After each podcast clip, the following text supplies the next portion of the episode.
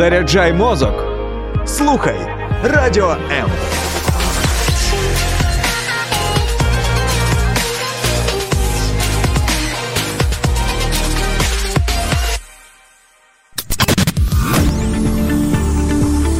Біблія під іншим кутом.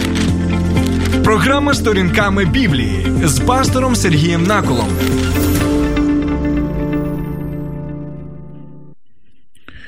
Вітаю, друзі. Мабуть, усім вам відомий радянський фільм під назвою Вбити дракона. Там доволі таки цікавий і актуальний сюжет, коли дракон, який дійсно схожий на людину і поводиться як людина, спілкується як людина, встановила свою систему. Е, систему політично-соціально-релігійну, систему дракона. Так?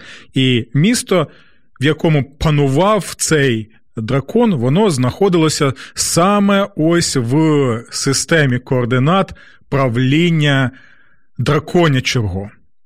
І ми можемо побачити, що була одна людина, яка показала своє бажання і на практиці підтвердила для того, щоб е, знищити цього дракона і знищити ту систему драконячу, яка була встановлена. Так ось назва цього фільму е, Вбити дракона, бо увесь фільм показує те, що ця система, вона не лише спотворює людське життя, але й вона ще й спотворює людські душі. Вона не лише є системою пригноблення, але й вона ще системою знищення людських якостей. Ми можемо побачити, що ті люди, які знаходилися в тій системі, вони починали йти шляхом розлюднення. І ось ця драконяча система цінностей, драконяча система правління, вона саме це й робила. Вона заходила внутрішні багатьох людей, і там їх змінювала таким чином, що вони адаптувалися під цю систему, і для цього потрібно було відмовлятися від багатьох людських якостей. І таким чином не лише дракон правив у цьому місці. А можна сказати, що вже люди вже якимось чином перетворювалися у маленьких дракончиків. І в цьому фільмі добре показано, що мало знищити головного дракона. Потрібно ще знищувати цього дракона у собі особисто. Бо з цих особистостей з цих людей і складається уся ця драконяча система. Вбити дракона. Це цікавий фільм, актуальний фільм, і я рекомендую вам його знову передивитися. Або, е, якщо хтось не бачив, то знову подивитися цей фільм. А ось наша програма сьогодні, її назва буде не вбити дракона, а той, хто знищує Левіатана. Я ще раз повторю: той, хто знищує Левіатана. Бо сьогодні ми будемо з вами розглядати доволі цікавий 74-й псалом, і це буде псалом вже псалмоспівця Асафа. Нагадую, що ми вже розглядали псалми царя Давида, ми розглядали е, декілька псалмів синів Кореєвих. Також вчора ми розглянули. Доволі цікавий псалом, який належить Соломонові цареві. Так, а вже сьогодні будемо розглядати ось цей 74-й повчальний псалом Асафа. І тут саме йде мова про такого звіра цікавого, як Левіатан. І от сьогодні ми з вами будемо намагатися дізнатися про якого саме Левіатана йде мова у цьому псалмі, що ж це за така цікава особа Левіатан, тварина, і кого він уособлює, яку систему він втілює, і хто єдиний, хто спроможний знищити голови цього левіатана. Тому, будь ласка, якщо у вас є запитання або коментарі стосовно цієї теми, і взагалі стосовно 74-го псалми, ви можете вже долучатися до нашого прямого ефіру. Писати у мене під стримом на Фейсбуці, або також долучатися для обговорення на моєму каналі на Ютубі, назва якого Сергій Накол. Також я закликаю вас підтримати україномовний контент біблійний на Ютубі і підписатися на мій канал. А, ще одне. Я нагадую, що чудова новина у нас. Яка це чудова новина? Те, що Радіо М тепер можна слухати і в fm форматі, як в Києві, так і в Київській області. І я зараз, от знаєте, хотів сказати, чи 89,4, так? Як, так, 89,4 FM у нас хвиля, тому, будь ласка, зараз можете вже спробувати це зробити і почути мене або в автівці, або в громадському транспорті, або просто коли ви крокуєте по вулицям міста Києва або Київської області. Добре, друзі. 74-й псалом. Давайте почнемо його з 11-го вірша, бо саме з цього вірша і далі ми можемо побачити доволі такі цікаві висловлювання стосовно цього задаткового левіатана. Так? І слухаємо уважно. Господи, чому ти ховаєш свою ліву та праву руку? Господи, чому ти ховаєш свою праву і ліву руку? Цікаво, так? Про що взагалі йде мова? А, Дійсно, що це за руки Бога? І якщо ми можемо подивитися уважно 74-й псалом, то ми можемо побачити, що руки Бога це перш за все дії Бога. Так? І що це за дії Бога? Що а, уособлює ці руки? Одна рука означає Божу справедливість. Так? Друга рука означає Божу милість. На івриті Божа справедливість це мішпат. І це важливе слово, яке ви можете багато зустріти в Старому Завіті, також і в Новому Завіті. І це означає те, що Бог є справедливим. Він дійсно підтримує тих, кого пригноблюють, а ті, які пригноблюють, тих він знищує. Це одна рука Бога.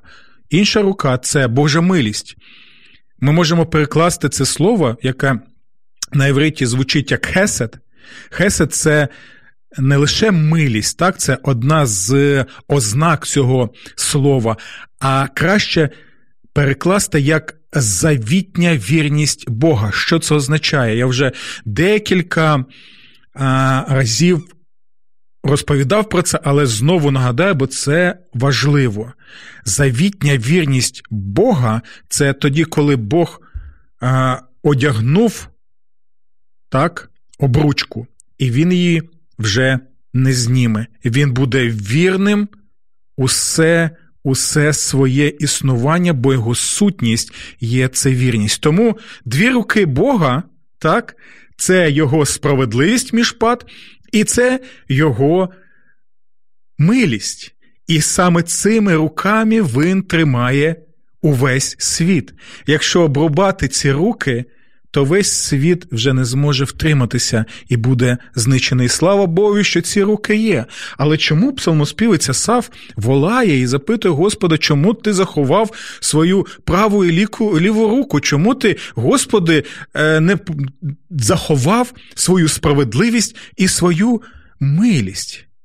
Чому він так запитує? Тому що він бачить, що у його житті так склалося, нібито Грішники і нечистиві люди, представники інших релігій, які пригноблюють, які знищують, вони а, перемагають. І тому він а, не може зрозуміти, що взагалі відбувається у його житті. так? І також і ми. У нашому житті можемо запитувати Господа і волати до нього, що Господи, де ж твоя справедливість, де ж твоя милість? Ось, Хоча в серці на основі Святого Письма ви розуміємо, що є й Божа справедливість, є й Божа милість, просто є такі моменти в нашому житті, коли ми вважаємо і емоційно вважаємо, і те, що ми бачимо, вважаємо, що Господь нібито заховав свої руки, і ми їх не бачимо. Але ці руки Божі є, і Божа справедливість, і Божа милість. Знаєте чому? Знаєте, чому я так впевнений на всі 100%? Псалмоспівець Асав, коли писав цей псалом, звичайно, він казав про ліву і праву руки Бога поетично. Це образ, так? Бо ми знаємо, що Бог є дух, і в нього нема так тіла. Але у той же час, чому я так впевнений, що Бог не ховає ці руки, і Він діє цими руками? Тому що саме ці руки були пробиті на Голговському хресті. Ці руки належать Господу Ісусу Христу, Богу, який став людиною, як і ми, Богу, який став людиною з правою і лівою рукою. Цими руками він обіймав людей. Цими руками він торкався людей, щоб їх зцілити, або навіть щоб їх відновити до фізичного життя, коли вони були мертвими. Саме цими руками він ламав хліб на останній вечері і казав, що це є тіло моє за вас, яке я переломляю, за вас помираю. І саме ці руки були пробиті на Голговському хресті. Це той Бог, який звершує свою справедливість і милість, цими руками усвідомлюючи і відчуваючи увесь той біль, відчуваючи усю ту несправедливість і усе те немилосердя, які люди зробили відносно нього. І знаєте, чому я впевнений, що його справедливість дійсно справедлива, а його милість дійсно милосердна? Знаєте чому? А придивіться уважно. Ця права і ліва рука. На них зараз ви можете побачити шрами від ран Голговського Христа. І, до речі, в книзі об'явлення, коли апостолу Яну лячно, йому страшно, Господь Ісус Христос торкається до нього рукою і каже: Не бівся, я був мертвий, а зараз живий, і все буде добре. І пам'ятаєте, про що книга об'явлення, як книга втіхи? Про те, що Ісус є переможець, а дракон є лузер. Ісус переможе дракона. І ось тепер коли ми розглянули, ви бачите, це лише один маленький віршик 74-го псалму. Так, але вже скільки ми можемо побачити про Господа Ісуса Христа. І от тепер ми читаємо далі. Боже, ти здавна мій цар, впевнений Асав. Ти звершуєш справи спасіння на землі. Так? І далі слухайте, коли він каже, що ти мій цар, і ти звершуєш справи спасіння на землі, він починає згадувати одну подію. Але він цю подію описує незвичним чином. І давайте прочитаємо, як він це описує. Силою своєю ти розділив море, потрощив у водах голови чудовиська. Почули? Я ще раз прочитаю. Силою своєю ти розділив море, потрощив у водах голови чудовиська. Ти розчавив голови левіатана, віддавши його на поживу мешканцям пустелі. Що ж це за чудовисько, і що ж це за левіатан?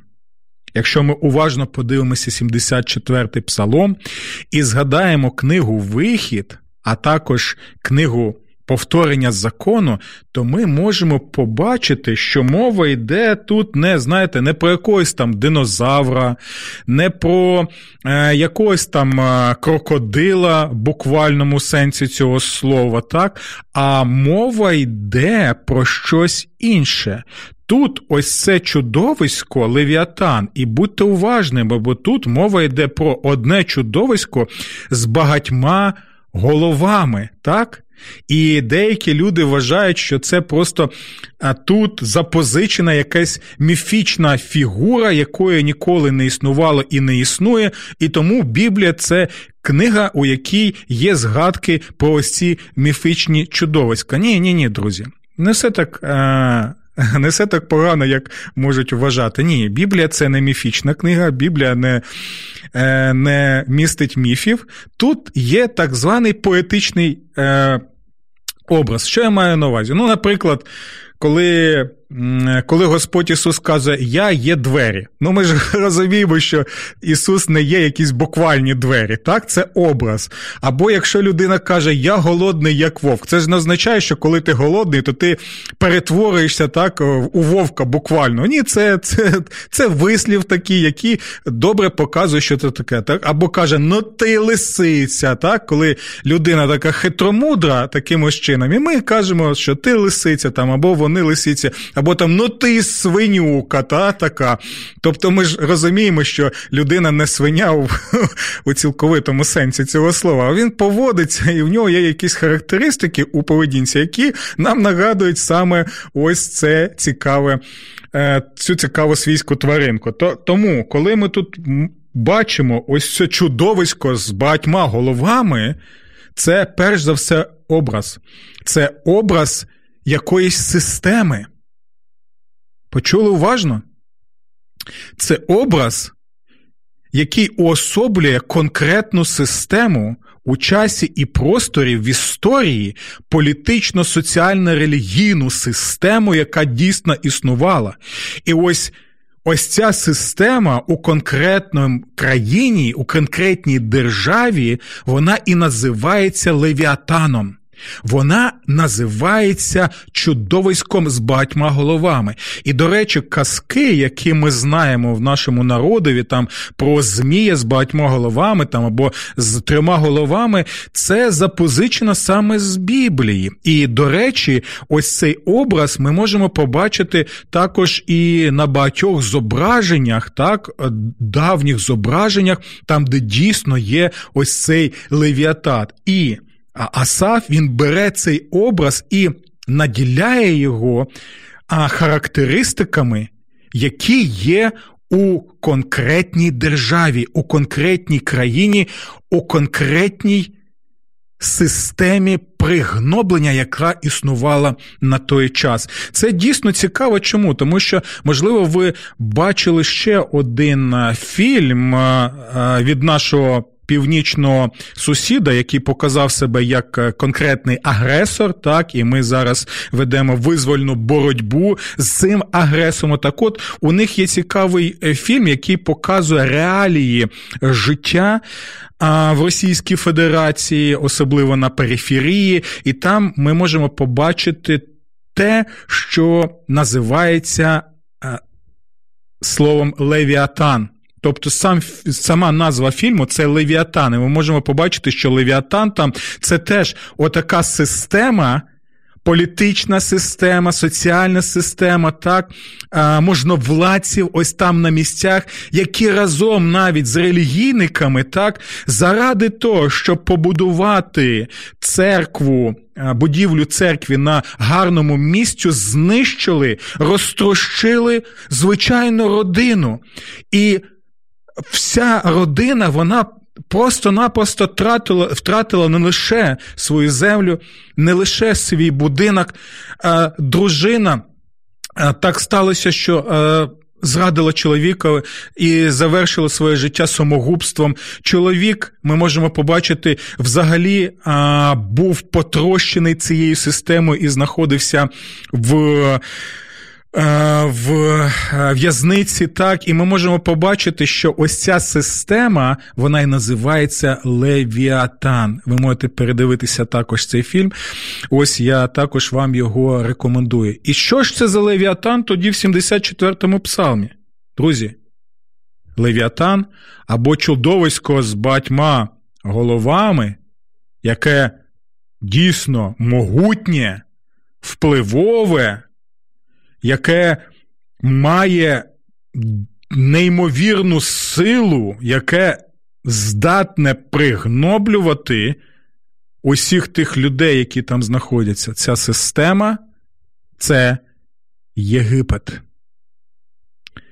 І тут, в цьому псалмі, Асаф, він згадує про неймовірну подію спасіння, яка описується в книзі Вихід. Хто такий левіатан тут? Хто тут чудовисько з батьма, головами могутній гнобитель? Це Єгипет і його фараон. І це важливо. Чому? Тому що ми можемо побачити, що цей псалом нагадує нам, що є Боже царство, головою якої є Бог, і це царство він підтримує своїм. Своєю справедливістю, своїм милосердям, ми можемо побачити, наскільки Бог є чоловіколюбець, наскільки Бог бажає не пригноблювати, а звільнати від цього гніту. Бог в Біблії це не Бог пригноблювач, Бог Біблії це завжди Бог, який є визволитель. Бог Біблії бажає не робити людей рабами і гнобити, і гнобити, і гнобити, як це робив фараон. Бог Біблії бажає звільнити. Бог Біблії це Бог, який бажає бачити навколо себе звільнених людей.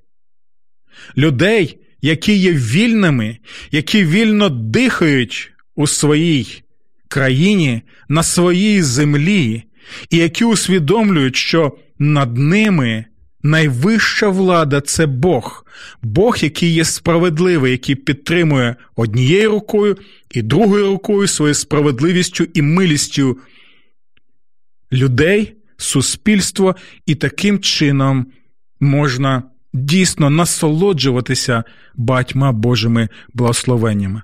Але Єгипет, особливо у часи Мойсея, ми можемо побачити, що це була така система репресивна. Ми можемо побачити, що в Єгипті дійсно ті боги, які були, яких ми знаємо, яких втілював той самий фараон, гнобитель, так? І цей фараон разом з іншими своїми поплічниками, так, вони і є ось це чудовисько з батьма головами. Найголовніша голова це був фараон. А далі хто були ще? Начальники штабів його армії, так, представники релігійного духовенства, жерці, представники. Еліти, представники бізнеси, усі вони разом і створили ось таку систему, де лише маленька частина мали скарби неймовірні, у яких була сконцентрована неймовірна влада, і які контролювали усіх інших. Так? І в цій системі ми можемо побачити важливим аспектом було саме рабство. Саме пригноблення. Економіка була обумовлена рабством, релігія була обумовлена рабством, сама політична система була обумовлена рабством. Коли маленька купка контролює усіх і уся, володарює над ними, усі, усі соки висмоктує з них таким чином для того, щоб просто насолоджуватися ось цим життям. І якщо було потрібно, фараон навіть використовував політику яку? Політику е, геноциду. Так, так, в Біблії про це йде мова. Політика геноциду. Ви пам'ятаєте, що незважаючи на то, на те пригноблення, яке було в цій системі. Ми бачимо, що Бог благословляв, бо він вірний. Пам'ятаєте, ми казали, що хесед, милість Божа, це е, можна перекласти як завітня вірність. Якщо Бог сказав, що він буде благословляти свій народ навіть у таких умовах, у такому утиску, то він це буде робити.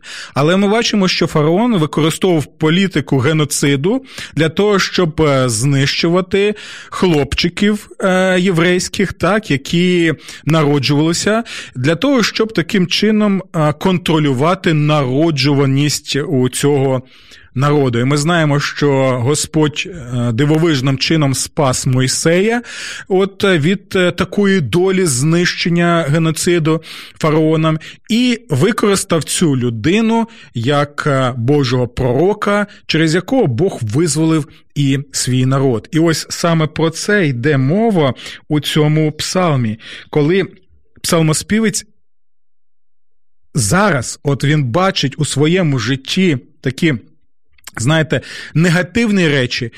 Е, він вважає, що нечестиві перемагають, але у той же час він розуміє: ні, ні, ні, ні, ні, щось тут не те. Я розумію, що якщо Бог тоді тоді визволив свій народ з Єгипту, то він це зробить і зі мною, і з моїм народом, і зараз у цих обставинах, бо ми знаємо чому. Тому що в нього дві руки. У нього є справедливість, тому він справедливий Бог і не може він заплющити очі на несправедливість. І він що? У нього є й друга рука, милість, тому що він Бог, який милосердний Бог, тому він не може просто так заплющити очі і закрити своє вуха і не чути наше волання. Такого не може бути. Чому? Чому, чому, чому? Тому що це вже трапилося в історії.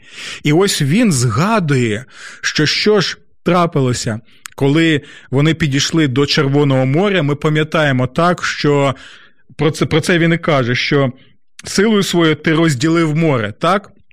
Ми знаємо, що Мойсей так. Зробив так, що море розступилося. Але цей псалом показує, що сила була не в Моїсеєві, а ця сила була Божа сила. Моїсей був просто, знаєте, ось таким. Е, своєрідним фізичним символом, через якого Бог е, діяв і показував свою могутність. І ми бачимо, що той Бог, який є Богом Творцем, який розділив море і сушу в книзі буття, про це ми читаємо, те саме робить і тут. Силою своєю він розділив море і потрошив у водах голови чудовиськ. чудовиська. Що це за чудовисько? Це саме фараон і його армія. Саме фараон і його армія є тим левіатаном, уособленням і втіленням усієї тієї системи, яка існувала в той час. Тому, друзі, я. Е, думаю, що тепер ви краще розумієте, так, е, про що йде мова у цьому псалмі. І от у мене запитують, а що означає, що віддав його на поживу мешканцям пустелі? Ну, вважають, що мова йде про те, що коли фараон і його військо, його армія була знищена Богом в морі, так то далі вже море викинуло. Е, мертві тіла цих е, воїнів ось на берег таким чином, щоб показати, як Бог переміг ось цю нечестиву систему. І це також нагадування, нагадування з тим, що сталося з фараоном і його армією, це те, що сталося ще й до фараона його армії. Це вже відбувалося, коли був потоп. Пам'ятаєте, коли так, уся та нечестива система, яка існувала на той час на землі, і там цікаво було побачити, що не було в тій системі милосердя, не було справедливості, не було усіх тих якостей, які повинні втілюватися в людях і в суспільстві, які створені за Божою подобою, за Божим образом. І що ми бачимо? Уся ця система, уся ця цивілізація була знищена, і лише завдяки Божій справедливості і милосердю він спасає Ноя і його родину, і таким чином людство має надію і надалі рухатися вперед, розвиватися для того, щоб Бог міг, міг через Господа Ісуса Христа спаси усіх тих, хто вірою покладається на Його єдинородного Сина. І ще одна річ. Я хотів би звернути увагу, на початку нашої програми я згадав так фільм радянський вбити дракона. Чому це важливо? Тому що ми можемо побачити наступне: якщо в Едемському саду диявол це був Змій, так? То в книзі об'явлення, як я вже вам розповідав, це вже не просто Змій, це вже великий вогняний або у деяких перекладах червоний дракон. так? І в часи книги об'явлення, в часи апостола Йоанна, цим драконом, цим втіленням була яка система? Якщо Левіатан це Єгипет, так, то червоний дракон, або вогняний дракон це Римська імперія. Про що це нам все каже? Що втілення диявольське втілення може бути не лише в конкретній особі, в конкретній людині. Це диявольське втілення Змія, Левіатана, дракона може бути також і в політичних державних системах. Тому для нас важливо через призму Божого Слову знову і знову нагадувати собі, хто цей левіатан зараз для нас кого нам потрібно. Е, е, кого кого нам потрібно боятися, відчувати, розуміти небезпеку таким чином, щоб е, дійсно розуміти, що це небезпека і для нас, і для оточуючих людей, і для долі людства, яке Бог хоче звільнити. Ви знову і знову можете пам'ятати, що відбувалося у 20-ті, у 20 столітті, так як ці системи втілилися так і в Радянському Союзі. Ми бачили, до чого це все призводило. І вчора я нагадував про п'ять про закон про п'ять колосків більшовицькі, наприклад, і про голодомор і так далі.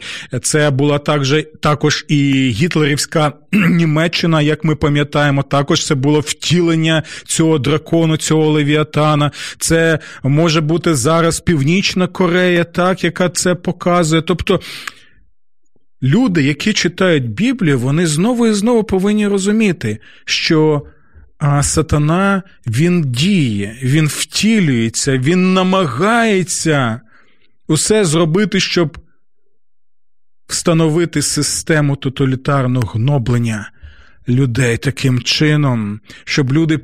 Впокорювалися йому, як це було з фараоном, як це було з римським імператором і так далі.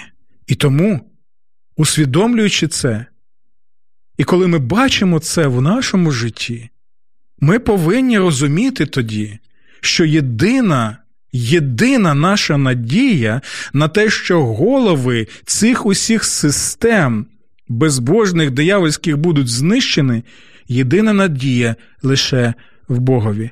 І щоб ми разом з вами тому могли сказати разом з Асафом. Боже, ти мій цар, ти звершуєш справи спасіння на землі. Ти є той, який був розіп'ятий на хресті, але ти є той, який звершуєш свою справедливість і своє милосердя тут і зараз, і наприкінці нашого часу. Друзі, дякую вам за увагу. Дякуємо за те, що ми могли разом порозмірковувати над цим псалмом, і я сподіваюся, що цей псалом, як і багато інших, стануть вашими псалмами. Не лише в голові, не лише в серці, а також і в вашому житті, щоб у вас також було дві руки, Божі руки, Божої справедливості і Божого милосердя. Усього вам доброго і Божих благословень. Сподобався ефір? Є запитання або заперечення? Пиши радіом.ua